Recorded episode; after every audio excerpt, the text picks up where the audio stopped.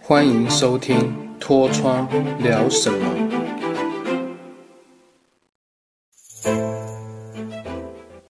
Hello，大家好，我是你的好朋友脱窗，欢迎收听《脱窗聊什么》第二十二集。今天想跟大家聊的主题是青光眼的终极之手术，就是所谓的小梁切除手术。它是一个非常有风险，而且医生的功夫跟技术要非常好的一个侵入性的破坏性手术。那简单来说，就是说。因为青光眼患者的眼压过高，排防水系统的一些渠道都算是被封闭住，然后无法顺利排放防水。那经由点药、吃药都没有用，甚至像我这种已经之前在深圳打过镭射手术，都已经没有效果，甚至一样眼压。高达五六十的患者，有的时候不得已，医生就会采取进行最后一个所谓的小梁切除手术。那为什么说医生最不喜欢碰这个刀呢？因为基本上当时有到龙总去看过了，那龙总医生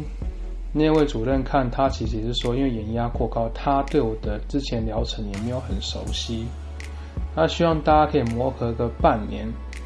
再进行这个手术，问我 O 不 OK？那我跟大侠讨论很久，觉得因为现在眼压过高，而且还是会有失明的危险。那经由我们桃园的医生写转诊单，那到了长庚之后，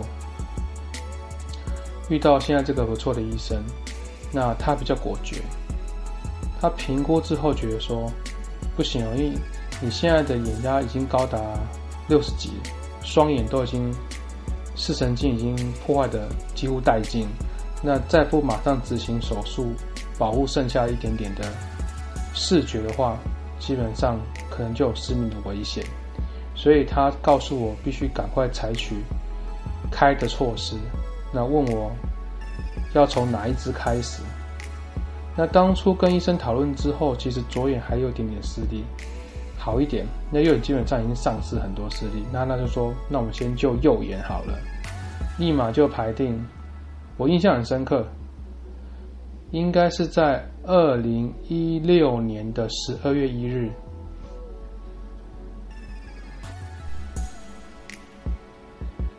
进行第一次的右眼小梁切除手术。哦，说实在，这个这个手术基本上除了医生手术的要很高明高超之外，因为它是局部麻醉，并不是全身麻醉，所以在整个过程中，因为可能我本人也对于痛比较敏感，说怕痛呢，到后期都有点麻痹了，那真的是非常的痛，因为嗯，它算真的是侵入性，那也要把你眼球眼皮剥开，甚至整个眼球这样子让你。看某个地方，然后他去做一个开孔、跟缝合、跟切合的那个东西，毕竟还是要有专业医生来说明比较好。我只告诉大家我的一些体验跟过程，分享给一些青光眼患者知晓说小梁切除手术什么感觉。那好，排定好时间之后，就当天就就先办住院，那隔天就立马就进去开第一次的小梁切除。我印象很深刻，我当初在深圳镭射手术已经痛的要死了，小梁切除基本上是镭射手术的上百万倍，而且它会有大量出血的危险，所以他当时也有叫我用一些，好像喝一些降眼压的药，在开刀之前让眼球跟脑压的压力降低到一个程度，他才会有一个安全值去进行手术。那开的过程中其实还是有出血，那。不是开玩笑，真的非常的痛，痛到医生来说，那我还是再帮你补一针麻醉在你眼球上。当然打的过程还是非常痛。那开一开，开完之后，说实在，基本上眼睛算是瞎掉，因为其实已经完全视力模糊，但好处是眼压就立马就掉到十左右以下。那我觉得这个手术除了开刀过程中痛楚之外，其实是最痛苦是后续，因为你的眼球面会开孔嘛，那它可以排防水。那它开孔一定有切合，那切合会用肉线去做缝合。那缝合主要它还是有线头，那线头它就会去刮你的上眼皮的内膜，那边就会很脏、很痛、很不舒服。那你的刚开始开完的住院那前几天，就必须大量的吃止痛药，因为真的很痛。然后点药膏啊，点类固醇，点抗生素，就是。在大概四个小时就点一次，点一次，尽量就尽快的消炎，不要让那个感染的东西回馈到眼球里面，怕还是会有失明的问题。然后第一次开完之后，其实可能身体很不适吧，所以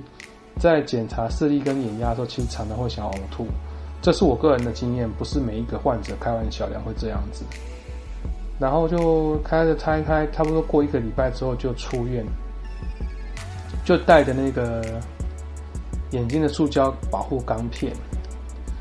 有的是塑胶了，我当时是用铁的，后来又改成塑胶，那必须封眼封好一阵子，封到基本上好像封一个多月到两个月，就一直封着，眼睛也不能碰到水。回到家就是要，我记得那时候印象深刻，就是家人带我去，就是一般的那美发店去给人家洗头，就可能就撑久一点，因为不以前都是常常洗头嘛。那现在连一点水都不能碰到眼球，所以当时得撑了大概一个星期，或至少三到五天就是洗一次，所以当时真的很难受，眼睛又痛又痒，然后就只能洗澡不能洗头。这样熬完之后，医生也是看说，因为左眼还是很夸张，也怕左眼视力不好，所以医生说，那我们一个星期之后就立马动第二刀，可以吗？我说没问题，就第二刀，那又再进去手术室，大家同样体验相同过程跟相同的术后反应跟感觉，那是第一回合。那等到都开完之后，其实前面三个月非常的痛苦，因为基本上是周周回诊，哦，那个医生要非常的小心看你的眼球的状况，伤口的，因为他不能让它完全愈合，因为毕竟这个手术有点像逆天呐。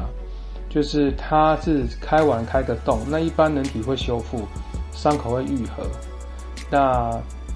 这边他就点一个类固醇，让这个眼球消炎，又不能完全太复原。这个很神奇，我也不太会说，可能真的是要由专业医生来做解释。我只是把我知道的经验分享给大家。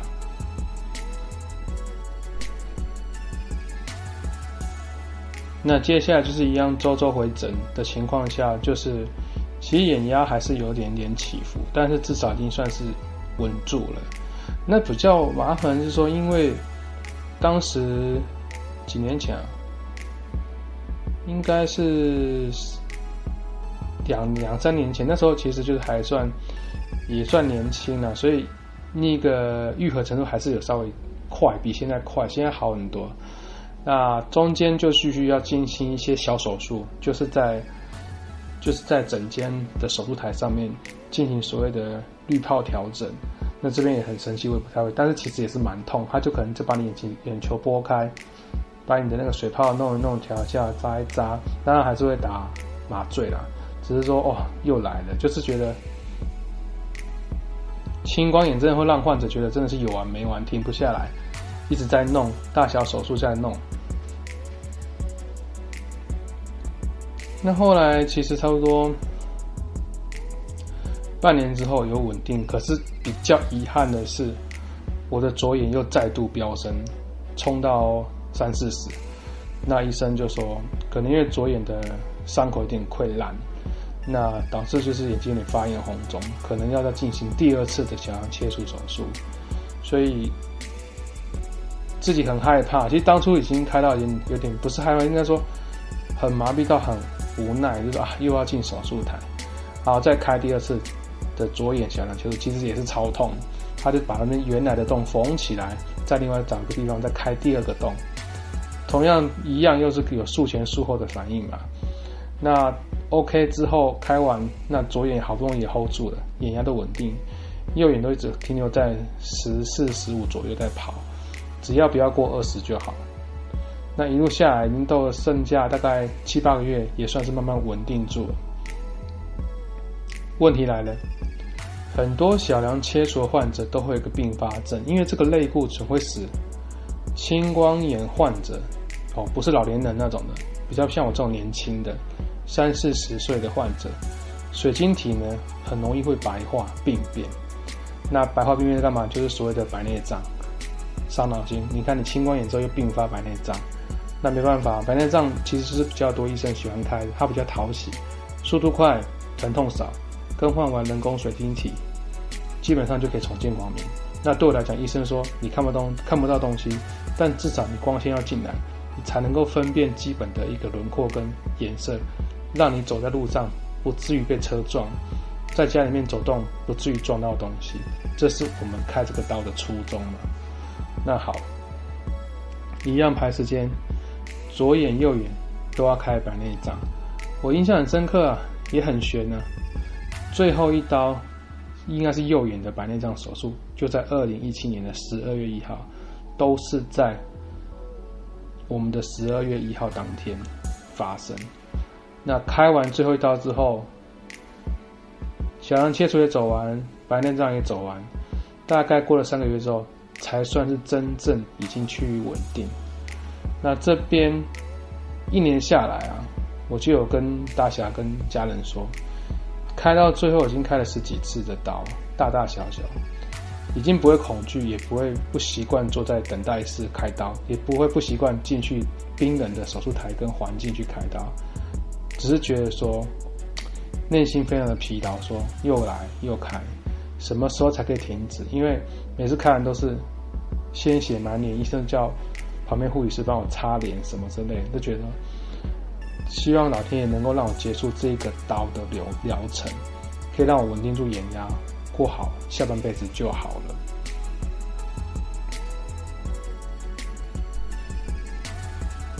那也非常感谢家人的陪伴跟照顾啊，因为其实那时候就是真的又要大小又要上班又要照顾我又要接送小孩，其实真的是压力很大。然后要陪我住院，其实这边很感谢当时的家人跟陪伴。